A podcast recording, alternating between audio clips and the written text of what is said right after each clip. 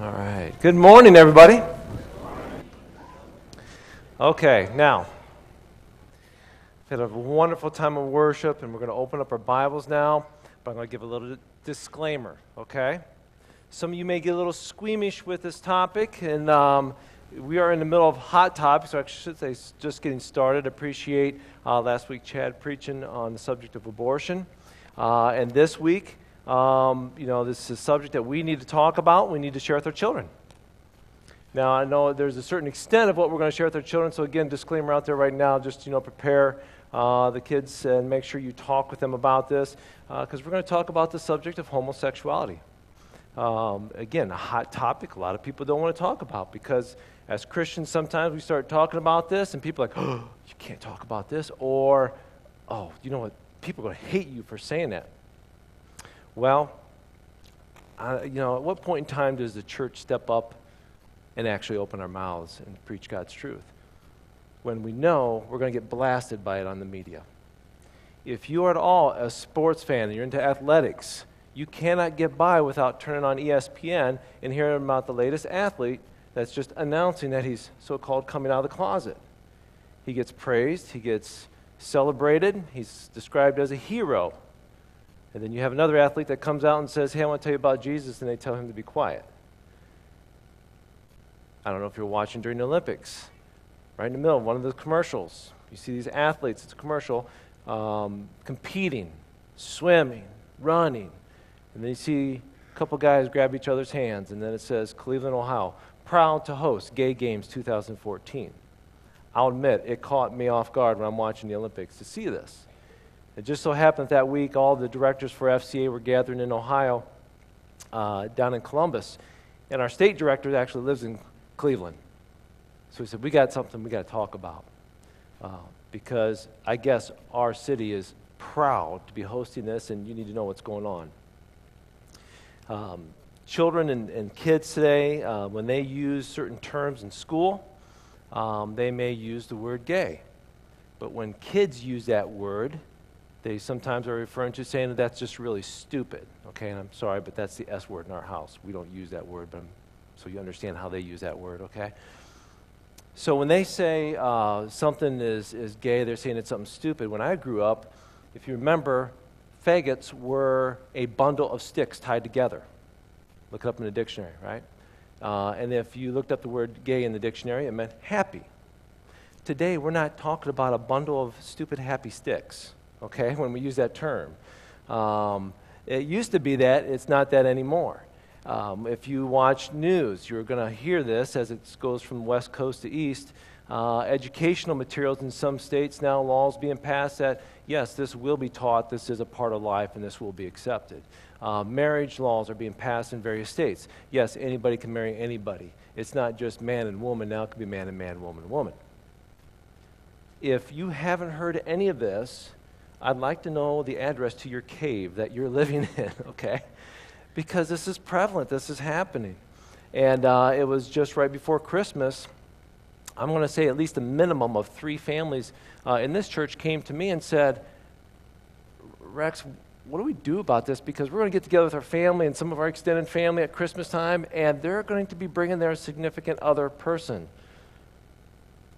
What do I do as a Christian? How do I approach this? What do I say? It wasn't just one person that said, I'm going to have to, it was, it was multiple people and it started to realize, you know what? We, we've really never talked about this. I've maybe mentioned at one point in time in a message.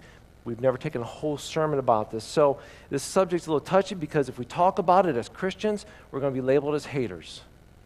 Oh, you, you must be, you must hate people. You must hate gay people because you're a Christian and you're speaking out against it. So today, I pray that God's words, and not my opinions, but God's words are stated clearly. So, with that being said, let's pray. Okay? Heavenly Father, you're an awesome God. And I thank you, Lord, for your word, for truth, because, Lord, this is where we start. Not with the mass media, not with social media, not with uh, what one person's opinion is about something or what one person's preference is. Lord, we come to your word, your holy standards. Lord, help us to see this clearly, to understand it. More importantly, Lord, fill our hearts with love and grace and truth. In that precious name we pray. Amen. I'm going to ask uh, Trevor, come up here real quick, would you please? And then I'm going to say, ask Ben to be on the, the alert for your keyboard. I'm going to need your help in a little bit too, okay? I'll actually be there in a second. Uh, Trevor, you're going to help me just because I heard your prayer request about basketball today. So you got a game going on, right? You all set? Okay, because since you're a basketball player and I got you up here, I was spanning looking for, see if I could find some, some other kids. Well, I'll, I'll pull you up here since you mentioned the prayer thing. Here's my question. Okay, so you're playing basketball and there's a court that you play on, correct? How do you know? Baseball season is kicking off in September this year due to the snow. Hockey, I'm sort of feeling it right there, okay? basketball. Okay, anyway. So, okay, so you're on the court, and uh, when you step on the court, is there an out of bounds? Describe it for me. Where's, where's it at? Do you, do you know where it is?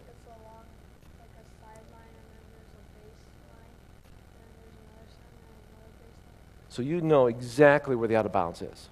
Okay, so if you have the ball, and uh, what's your goal to do? What, what do you want to do with that basketball? Put in the hoop, score points, right? Okay, but what happens if you're dribbling the basketball and you go out of bounds? What happens? Okay, is that a good thing or a bad thing? Why is it a bad thing? Oh, so you don't want your opponent outscoring you, right? So you stay in bounds. What would ha- does your coach get mad at you? Does he? Is your dad your coach? Just between us, okay? Nobody else heard that whisper. Okay, okay. So uh, does your the parents or fans get upset if you keep dribbling out of, ba- out of bounds? What happens? I mean, what if you're a really hard basketball player? You're really aggressive, you go really hard, and, and then you dribble out of bounds really quick. Is that okay? But you're trying really hard. Isn't that good? But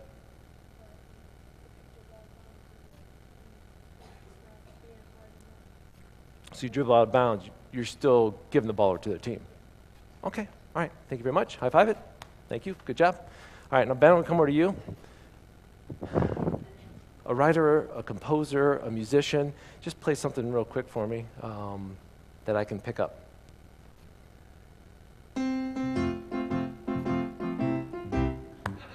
Okay, let me try it.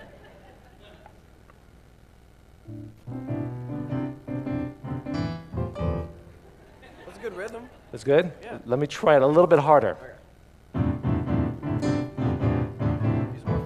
More fingers.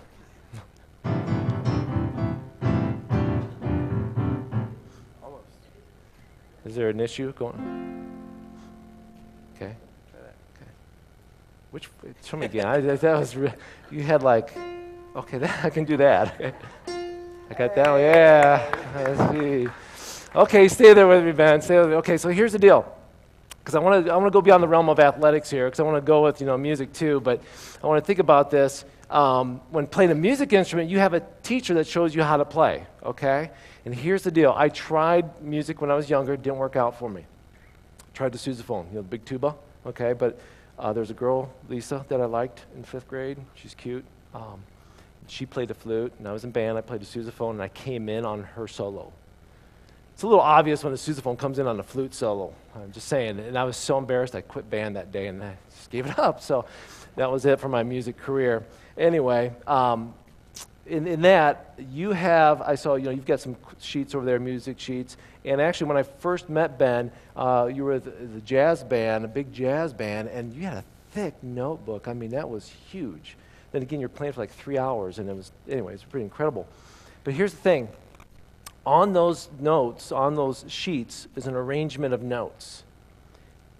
What Ben just played is obviously an arrangement of notes. What I did was it was bad, okay? But it was, it was an effort of trying to throw notes somewhere out there and hit it, right?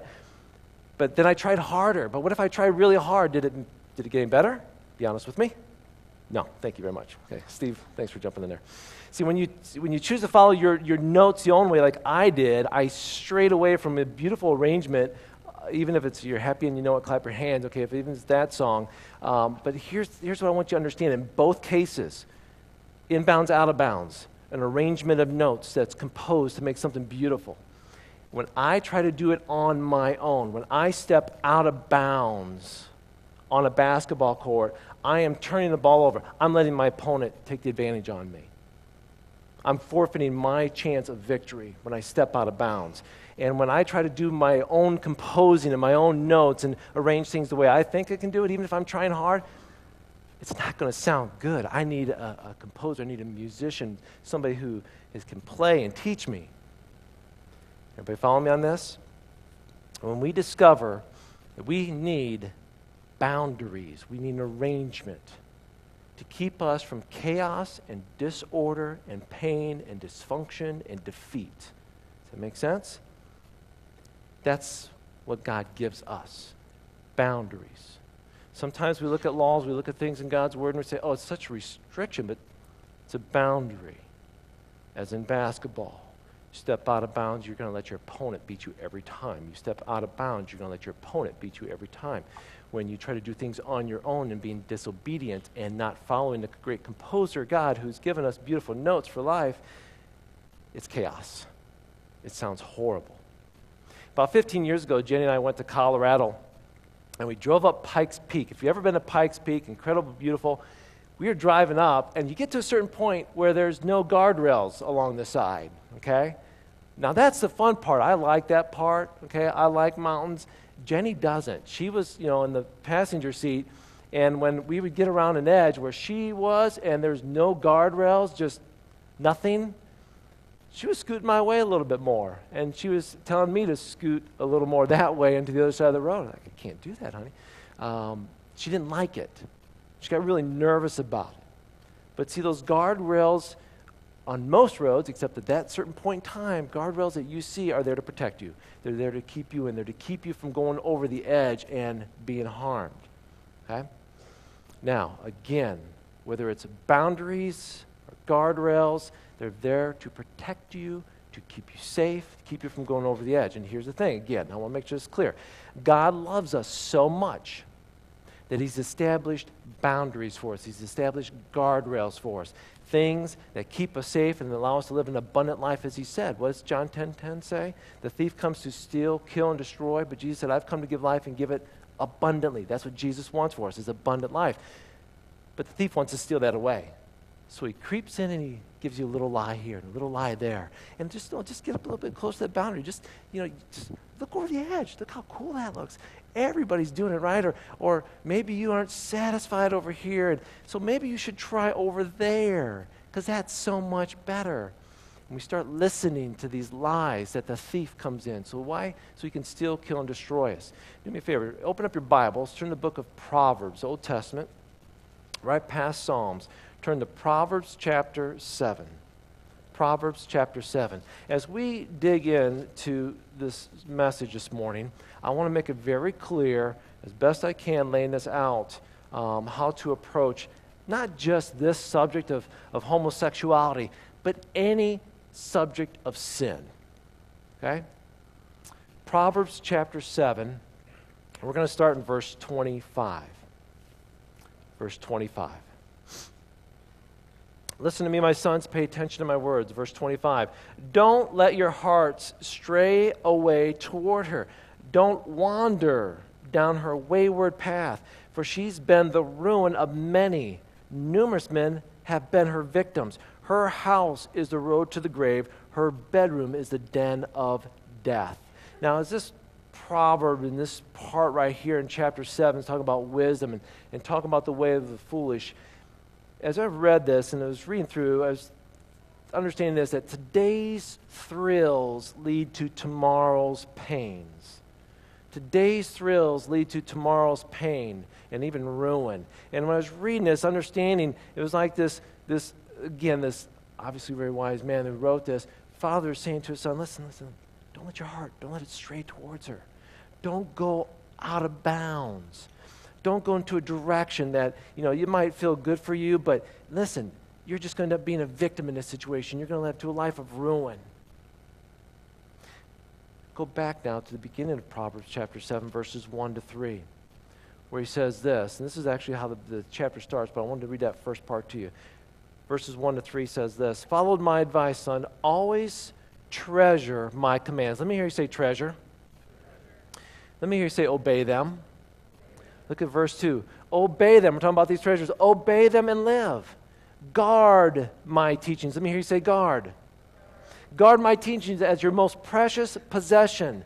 Tie them on your fingers as a reminder. Write them deep within your heart. God said, Listen, I'm giving you wisdom. I'm giving you boundaries. I'm giving you life giving news. Hold on to them, cherish them, guard them. Tie them around, remember them wherever you go. And what, what happens with today's scripture is we've sort of taken God's word, we've, we've watered it down, or we've set it off to the side. Well, this is a good reading over here, this is a good story over there. And they are, they probably are. But God's word says this needs to come first. And what happens when we stray away from God's word? When we stray away from God's word, we get up to that edge where there is no railing, where the boundaries is right there, and we start dabbling, we start looking, we start saying, investigating. Well, this seems to be good, right? Follow my advice. Always treasure my commands. Obey my commands and live. So when we choose to be on God's team, we discover that He's given us boundaries too. Boundaries to live in a way that honors and pleases God. Boundaries that give daily direction. It's a guardrail to keep us from plummeting to the edge of danger and destruction. And here's the deal society may be acceptable to various sins. Oh, we're, we're going to tolerate. We hear tolerate. We hear uh, politically correct. We hear those kind of terms used often, right? But society does not follow God's standards, okay? Everybody got that? See, it's like, well, but everybody says okay. But everybody's not following God's standard. That's the problem. Our government doesn't follow God's standards. Certain institutions that we're part of doesn't follow God's standards. Well, but the, the but my boss at work does, is he following God's standard? Is she following God's standard? Well, not necessarily. You're a child of God as a Christian. As a believer in Jesus Christ, we've got one standard we've got to follow. That's God's holy standards. So God sets the standards, He sets the boundaries, and beyond those boundaries, for us especially, it's unacceptable. So, example, let's, let's break this down now a little bit further marriage and relationships. Okay? What is God's game plan for marriage? If I were to, if I were to sit down with you and say, Tell me God's game plan for marriage. What did, what, how did God create marriage? How did this all start? Well, you'd say we'd go back to the very beginning. The very first book ever written was Genesis. Let's go back to there and find out what it says. We say, well, husband and wife, uh, they're joined together. Within marriage, a man and a woman have physical liberties. They have a gift from God. They have uh, sexual intimacy with one another. That's within marriage. It's a good thing. God created it. God's laws are not forbidding any kind of physical intimacy, He created it. God's law keeps us in bounds away from destroying ourselves and others. And when we step out of bounds within the marriage relationship, we have problems. Jesus discusses the same principle in Matthew chapter 19, verses 4 and 6. When asked about marriage and divorce, so well, what's, what's God's plan on marriage, Jesus? What's about God's plan on divorce? Well, creation God approved one kind of marriage man to woman. Now, if we do this, let's, uh, let's turn to Genesis chapter 2 if you'd like. I'm turning there. Genesis chapter 2. verse 24. This is right after uh, God gives Adam Eve. He's pretty excited. Last, yes, verse 23 part of my own flesh and bone. She'll be called woman because she's taken out of man. Verse 24. This explains why a man leaves his father and mother and is joined to his wife. The two are united into one. Stop right there. Jesus was talking, you know, these religious leaders and other people. You want to talk about marriage? Let's go back to the beginning because God started it, okay? At creation, God approved one kind of marriage. So when we hear about a homosexual marriage, when we hear about laws being passed where men can marry men and women can marry women, we step back and say, well, what's this all about? I'll tell you what it's all about. It's an invention by man because it is not part of God's plan. A heterosexual monogamy is God's plan for marriage, period the best plan, the only plan. What does God say is right between a man and a woman? When you look at Genesis chapter 224, you hear this. A man leaves his parents, publicly commits in front of everybody his devotion to his wife. We see here that a man and woman are joined together to take care of each other and to love each other, man and woman. And then there is an intimate uniting, a commitment of sexual union reserved for marriage. That's marriage. That's God's plan. Anything beyond that is man's invention of twisting it and tweaking it and saying, well, this fits better for me. Key words for me. Because that's not God's plan. Anything outside of that is unnatural. Now remember, we're talking about one specific sin mentioned in the Bible, okay? And homosexuality is listed as sin. Now, we get into this subject, it's not, you know, because a lot of people say, well, God must hate homosexuals or, or Christians are just picking on a group of people. No. God hates all sin. Let's make that clear too. Okay? Matter of fact, is what like you do. Turn it back in your Bibles to Proverbs chapter 6. As God's child, we need to think about okay, God, what should be in my life? What should not be in my life? What is in bounds? What is out of bounds? So, as we look at Proverbs chapter 6, we're going to find here a list of things that God shares about. And uh, you actually will find this a couple times uh, through Scripture. Proverbs chapter 6, verses 16 and 19 says this There are six things the Lord hates. No, no, no, seven things that He hates. Now, when you read that, that isn't like the author or God was saying, There's six things that I hate. Oh, forgot about that one. Seven. There's seven things. Oh, eight. No. What's happening here? When you see that poetic phrase, it means this list is incomplete. There's more to it. Okay? There's more to it. But here's the. Uh, seven that are listed haughty eyes, a lying tongue, hands that kill the innocent, a heart that plots evil, feet that race to do wrong, a false witness who pours out lies, a person who sows discord among brothers. If we were to look up other scripture, Proverbs 12 22 says this The Lord detests lying lips, mm. but he delights in those who tell the truth. Verse, uh, chapter 16, 5 says this The Lord detests the proud, they will surely be punished. Homosexuality, which is a sin, is outside the boundaries that God's listed in relationships with men and women. There's a spiritual and a physical guardrail posted beyond that boundary, beyond that boundary, and it's a particular sin listed though along with many others. What else does God say about sexual sin outside of the boundaries of God's plan? 1 Corinthians chapter 6, verses 15 to 17 says this Don't you realize that your bodies are actually part of Christ? Should a man take his body, which is part of Christ, and put it with a prostitute? Never. Verse 16, don't you realize that if a man himself joins with a prostitute, he becomes one with her body? For the scriptures say that two are united into one. But the person who's joined to the Lord is one spirit with him. Paul talks a lot in Corinthians about sexual sin because you need to understand Corinth was a messed up place. Sexual sin was prevalent during biblical times. This isn't something new. It's like, well, people never had to deal with this before. Nobody's ever. They dealt with this in biblical times. That's why there's scripture there on it. Corinth had temples. There's a goddess of love called Aphrodite. And in that temple for Aphrodite, they had uh, employed over a thousand prostitutes to serve in that temple just because culture environment accepted it did not make it right. But we say, well, there's a lot of it going on, so it must be okay. No, it's not. No, it's not. If you read early in verse 13, actually, Paul says our bodies were made for God. God cares about our bodies and what we do with our bodies. We discussed boundaries for sin and marriage and sexual sins. Now, specifically, here's a lot of you are probably waiting to hear. What does the Bible say specifically, okay? I know there's a bunch of sins out there, they're all out of bounds, okay? But tell me about this one sin, homosexuality. Where does it talk about in the Bible? 1 Corinthians chapter 6, verse 9. Let's start there. New Testament, if you're going through Matthew, Mark, Luke, John, keep rolling. Acts, Romans, 1 Corinthians, and you are there. 1 Corinthians chapter 6. 1 Corinthians chapter 6. We'll start in verse 9.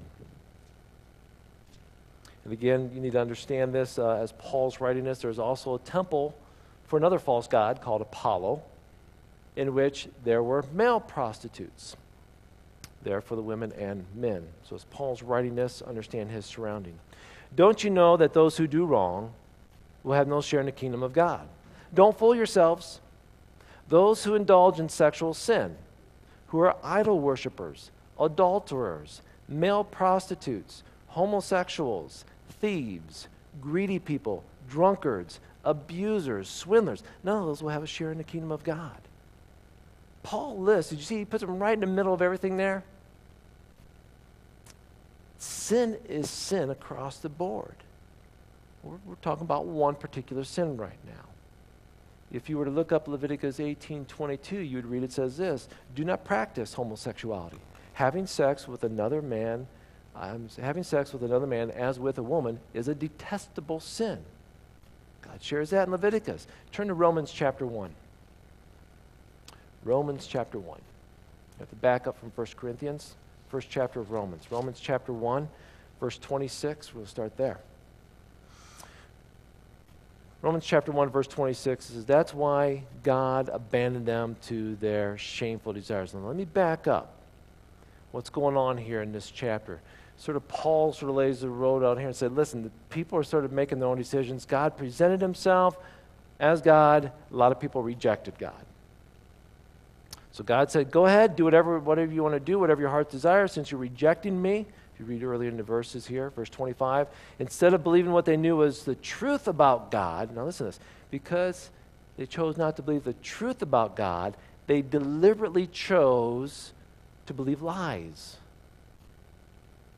So they worship the things that God made, but not the Creator Himself. Who's to be praised forever? Amen?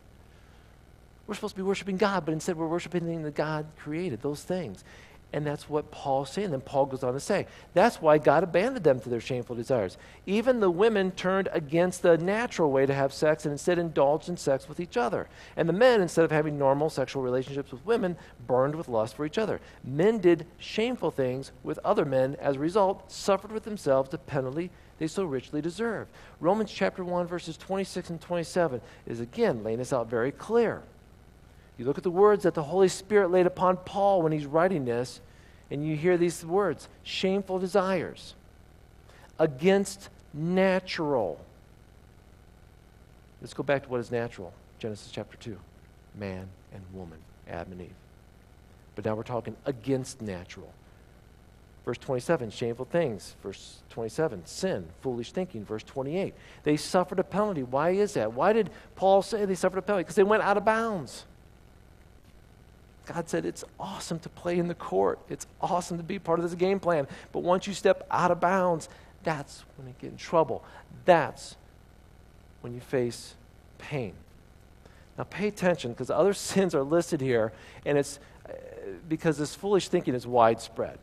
Widespread. And what's, what's worse, the worst part is this, as you go on to read here, is that they encourage others to do the same thing. It's not just, hey, I know what I'm doing is wrong, but it's, hey, I know what I'm doing is wrong, and you ought to do it too. You need to know that young ladies go off to college. There are sororities out there, and there's establishments out there that will take your daughter, take her to a frat party, get her drunk, and then put her in a room with another woman and say, see, you like it. It's tough out there. And what's scary is, is that those who are involved in whatever sin it may be, again, we're talking about one particular sin, but whatever sin is, is they come along and they tell everybody else, you should be doing this too. And encouraging. Paul says that's even worse. 1 Timothy 1.10. Let me turn there and read that to you.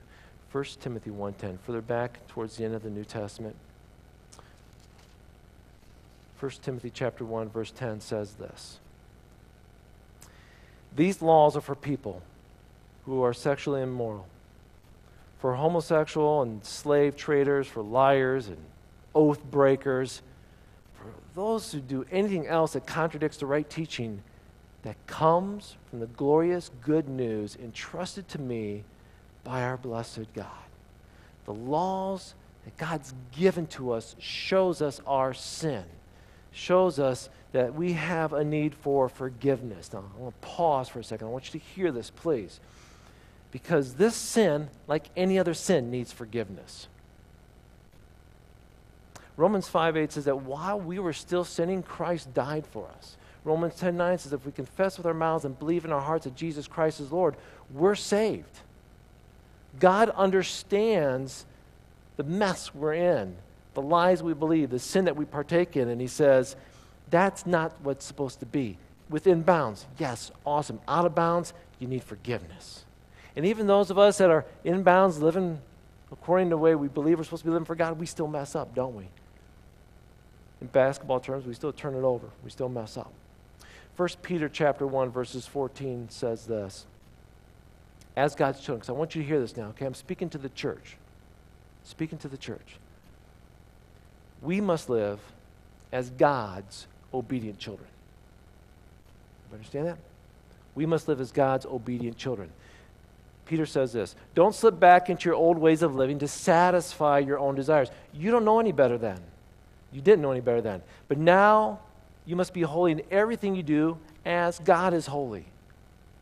We're called to a higher standard as Christians. In Acts chapter 5, we don't have time to get into this story, another great story, but Ananias and Sapphira, if you ever remember that story, the church was on fire. Ananias and Sapphira sold some property.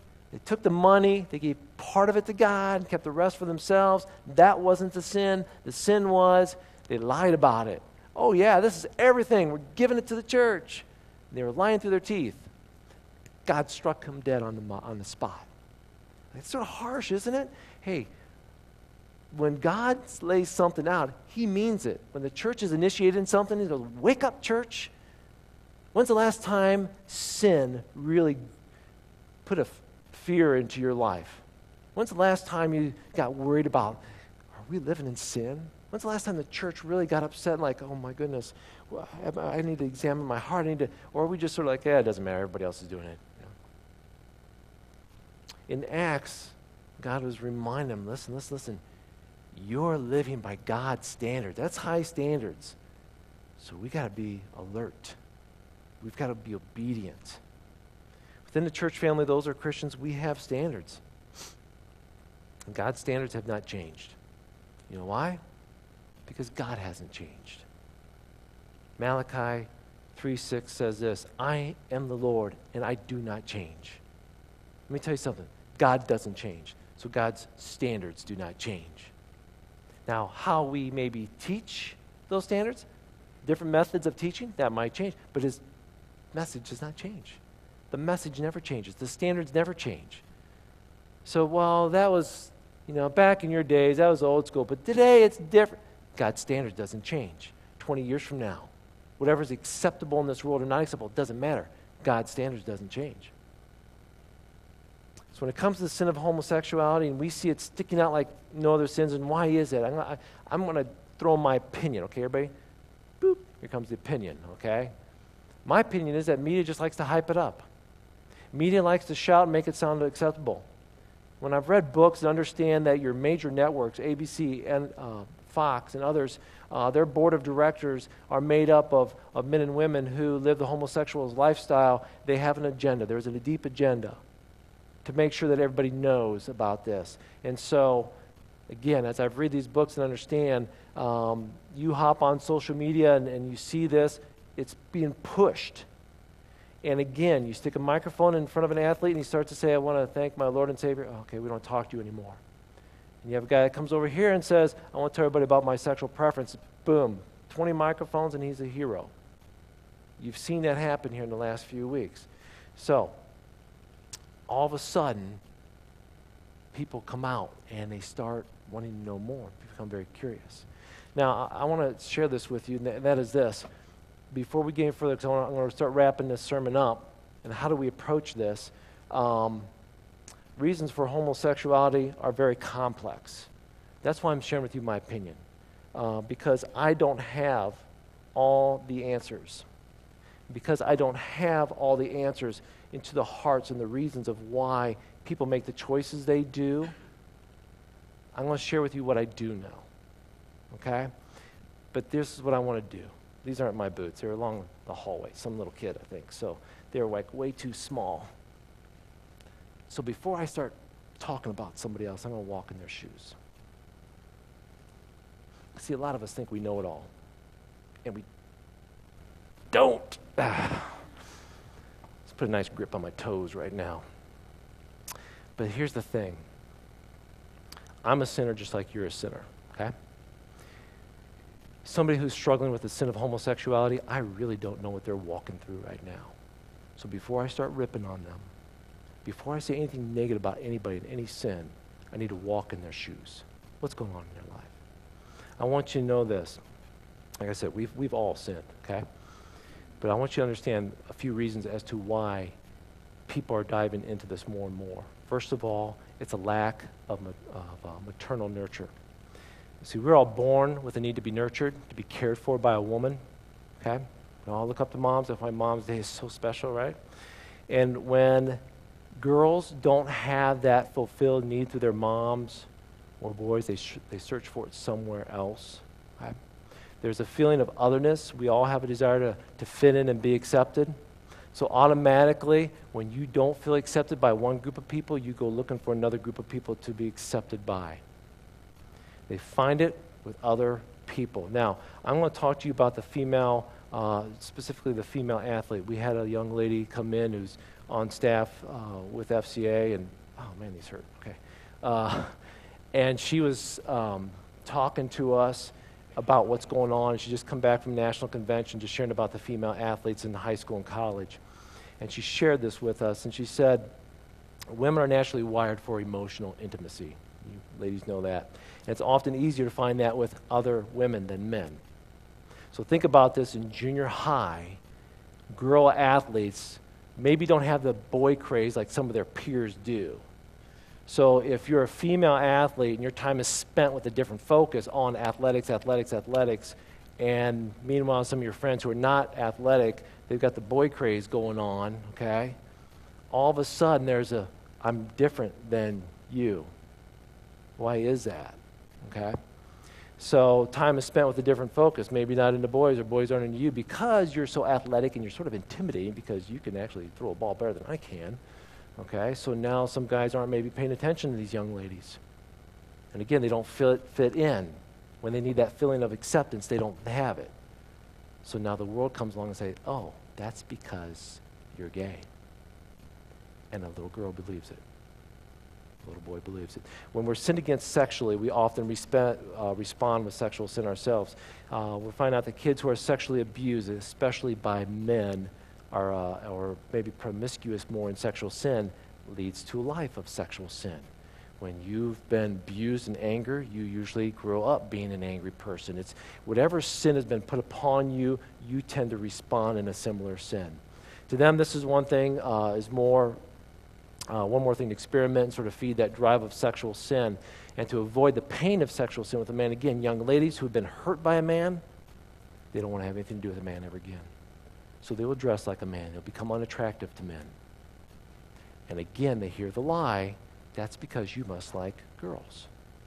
And they feed into this.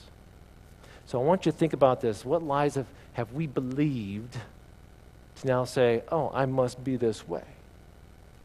Everybody follow me on this? Now, these are just some of the things that I've been learning and understanding. And it's like, you know what? I never thought of that before. I guess I never walked in your shoes. I didn't realize the way that you were growing up, the lies that you were being fed. I, I, I didn't have to experience that in my life. I didn't realize that. And see, when you've been in a cultured an environment in which you've been ingrained to this or this, and you did not hear about truth, it's easy to listen to lies and start believing because we've all done it. All of us have a sin in here I'm sure that we struggle with because we believed a lie that it's okay. Again, we're talking about just one particular sin, but I think some of us can say it makes sense as to maybe why this is happening.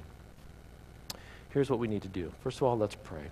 Pray that God removes the blinders. Sin is a result of a lie that we believe to be good or true. That's what sin is. Oh, it's got to be good. It's got to be true, right? Sin gives into a lie that binds us. 2 Timothy, let me read this to you, chapter 2. Run from anything that stimulates youthful lust. Instead, pursue righteous living, faithfulness, love, peace. Enjoy the companionship of those who call on the Lord with pure hearts. Again, I say, don't get involved with foolish, ignorant arguments that only starts fights. A servant of the Lord must not quarrel, but must be kind to everyone, be able to teach, be patient with difficult people. Gently, listen, gently instruct those who oppose the truth. Perhaps God will change those people's hearts and they'll learn the truth. They'll come to their senses and they'll escape the devil's trap, for they have been held captive by him to do whatever he wants. And that's what I really believe that this sin is. This sin is a big lie from Satan that has held people captive, uh, captive and trapped. We need to pray for them. We need to pray for them that they'll come to their senses. And this verse, when you think about this, when this is dealing with any habitual sin, whether it's sexual brokenness or it's some other area in your life, apply the scripture that. It's like a, it's like a man standing on the edge of, of, a, of a cliff. He's about ready to, to head into paradise, okay? He's just on the edge there. He's ready to go into paradise. And he's trying so hard to work and trying so tough to get in. But the problem is he's being held back by all these vines that are wrapped all around him around his arms and his legs, and he's struggling, struggling. Nothing seems to get out. As a matter of fact, they just get a little bit tighter the more he struggles. And then the more po- most powerful part of this picture, if you can see it, is he's holding the ends of the vines in his hand. And he's struggling to get out. All he has to do is let go of the ends of the vines, and he could be free. That's a picture of a lacking of surrender that's where many of us are in these kinds of sins. We get so tied up, so wrapped up, and it's, a matter of surrender. But they're not surrendering yet. And the thing is, sometimes we think as Christians, I can free them, I can free them. You remember the story of when Jesus and uh, had the, the four guys that brought the paralytic man to Jesus, opened up the roof, let him in? What did Jesus do? First of all, it's the faith of the friends that saved him, okay? The friends brought him to Jesus. And then there's, there's this paralytic man laying before Jesus. What did Jesus do? He took care of his heart first before he took care of his physicalness.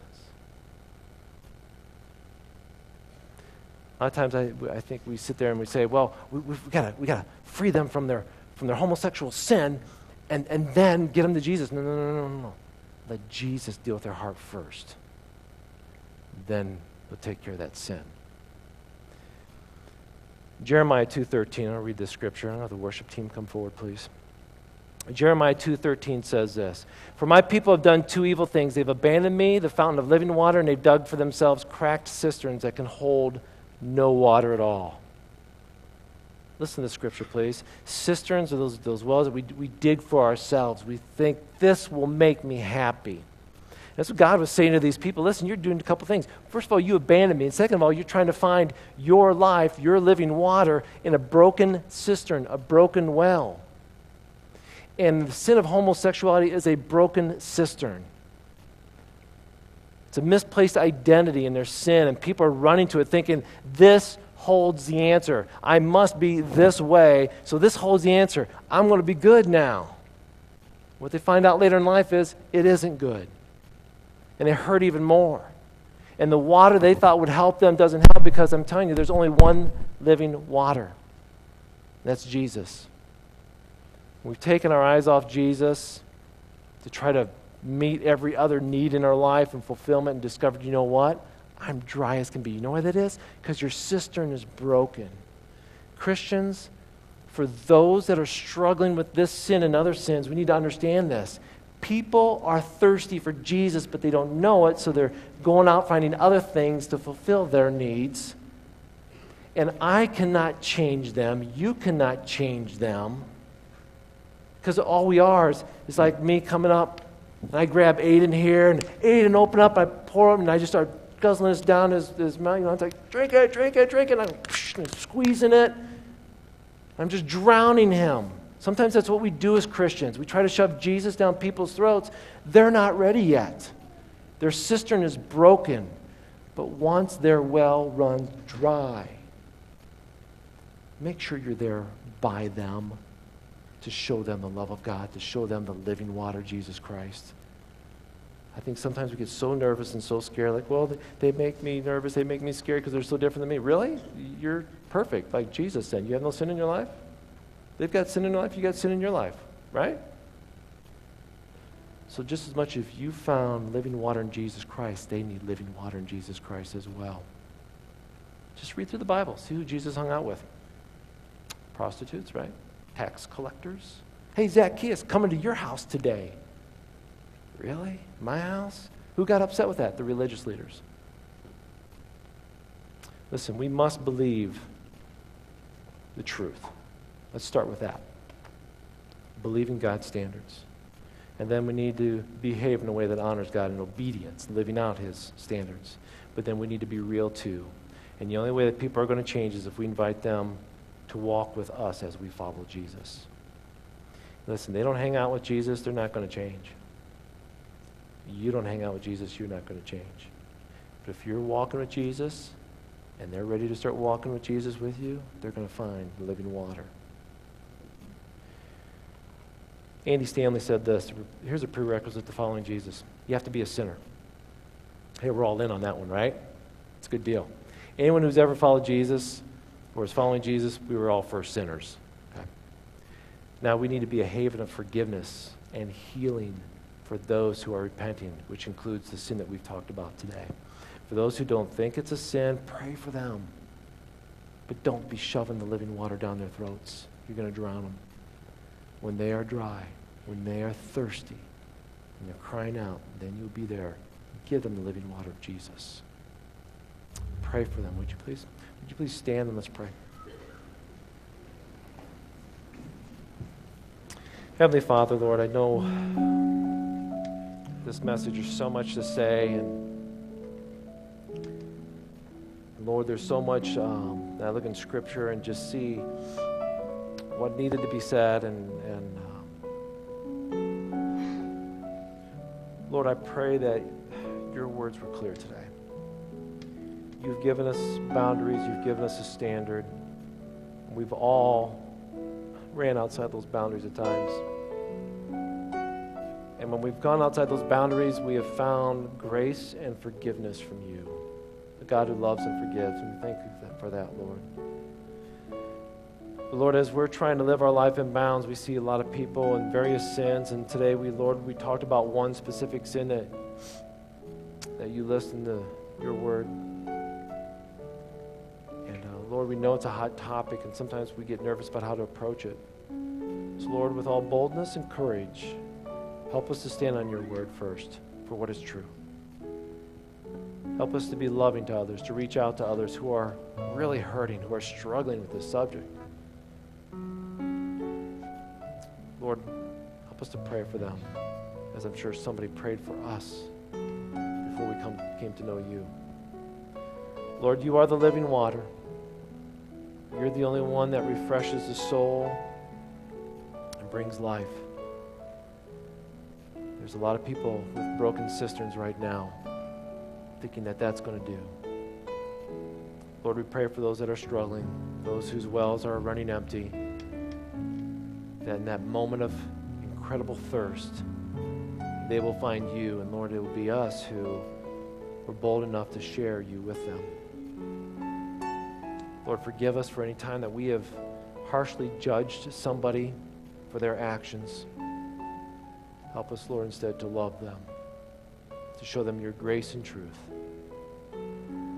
Thank you, Lord, for this time we've had to worship you in spirit and truth.